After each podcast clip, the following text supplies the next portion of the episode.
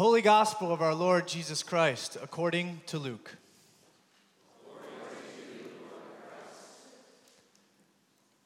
After his baptism, Jesus, full of the Holy Spirit, returned from the Jordan and was led by the Spirit in the wilderness, where for 40 days he was tempted by the devil.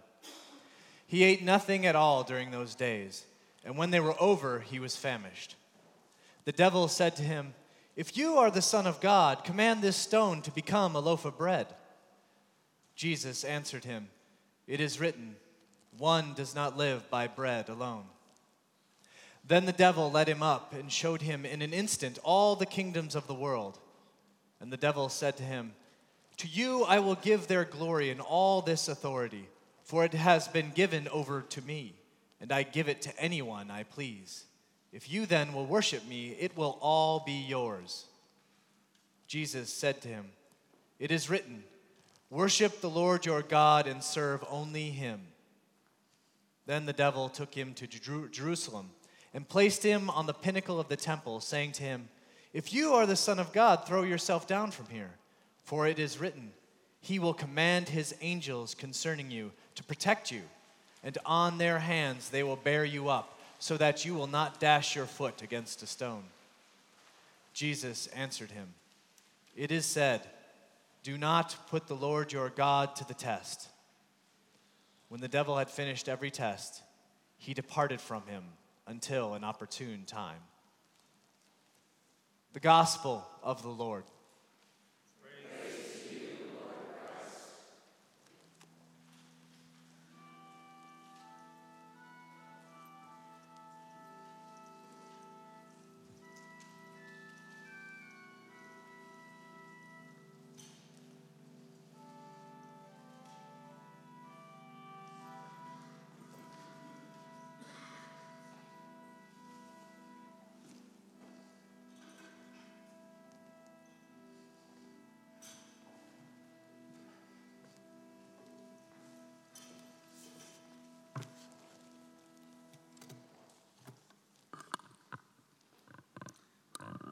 May the words of my lips and the meditations of all our hearts be pleasing to you, our Creator, our Redeemer, and our Inspirer. Amen.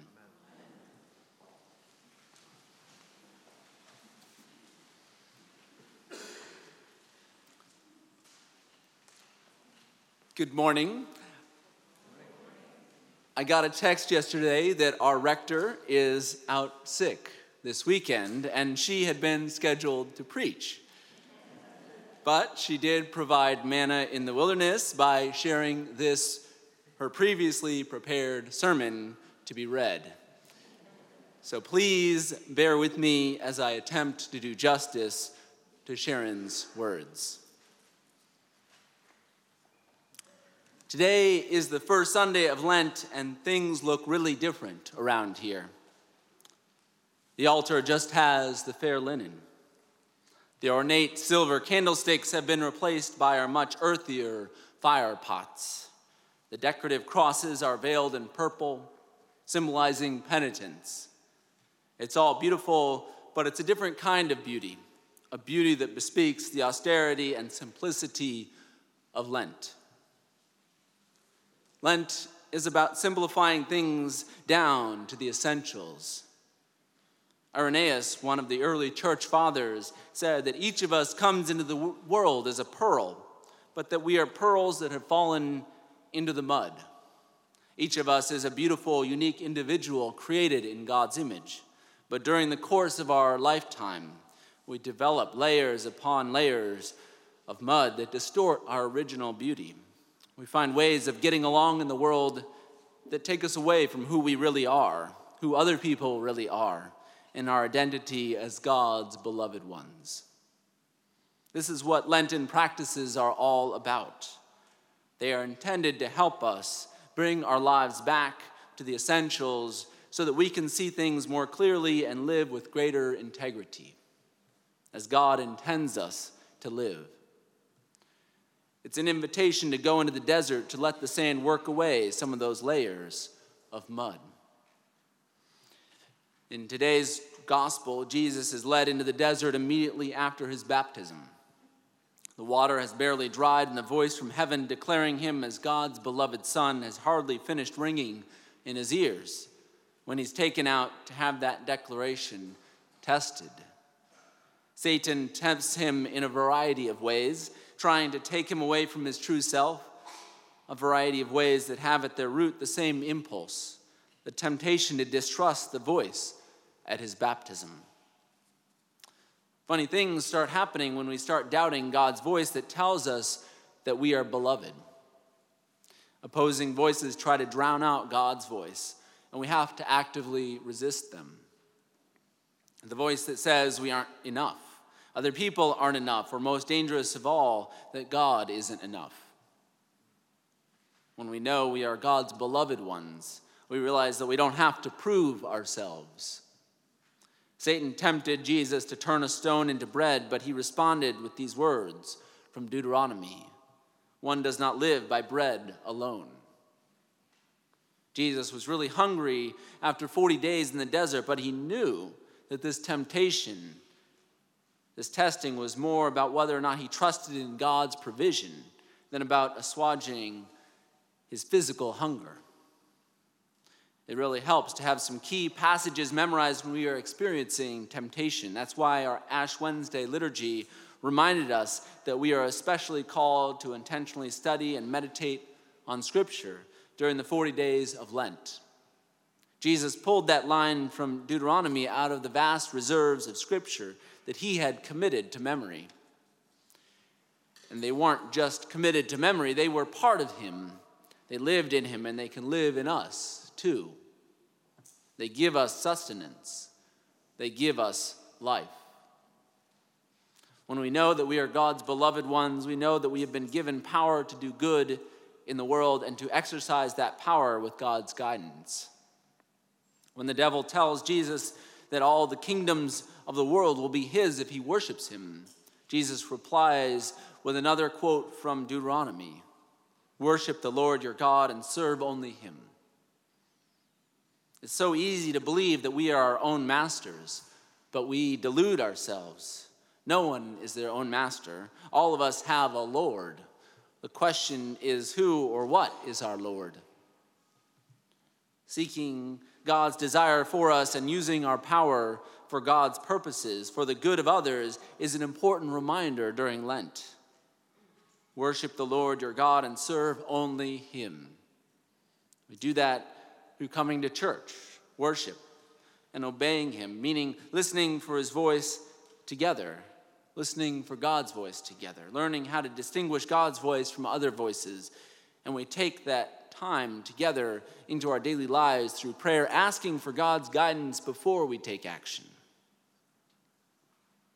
In the final test, Satan takes Jesus to the top of the temple and tells him, If you are the Son of God, throw yourself down from here.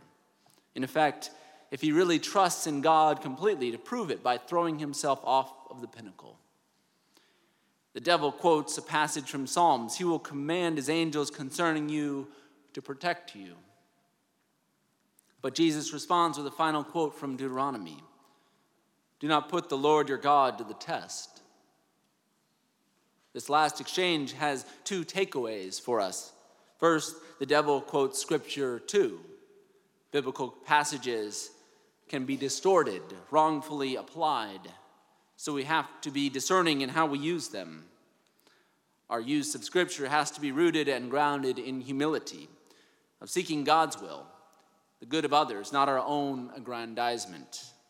Secondly, we don't need to ask God to prove God's self. Trusting in God's provision means just that. Jesus actively resists all of these tests as he leads the way for us during these 40 days of wilderness preparation for Easter. His example in today's gospel teaches us how we can resist temptation too, by memorizing and med- meditating on key Bible passages so that we can pull them up from our reserves when we need them. By using those passages rightly with humility, seeking God's will and not our own, and by trusting in God's provision.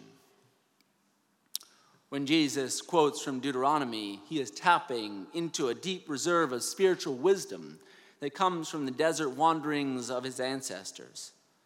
They were in the desert for 40 years as they journeyed from slavery to Egypt to the promised land, the land flowing with milk and honey that God had promised them. And they complained and distrusted God almost every step of the way, but God did not forsake them. They were his chosen ones, God, God's beloved ones, as we are. And he provided for them even though they were frequently ungrateful. They complained that they were hungry, so God sent them manna from heaven. They complained that they were tired of the same old manna that God sent. We human beings have a hard time trusting in God and being grateful for God's provision. Even in the desert, there are gifts. We can't always choose the exact way that God provides for us, but God does provide. We have to learn that over and over again. It's a really good thing that Lent comes every year. The wilderness has so much to teach us. Jesus came out of his 40 days in the wilderness, strengthened in his connection with God and his clarity about his purpose, and we can too. This holy work leads us into deeper trust in our identity as God's beloved ones and our call to live into our place, our calling as the beloved community of humankind.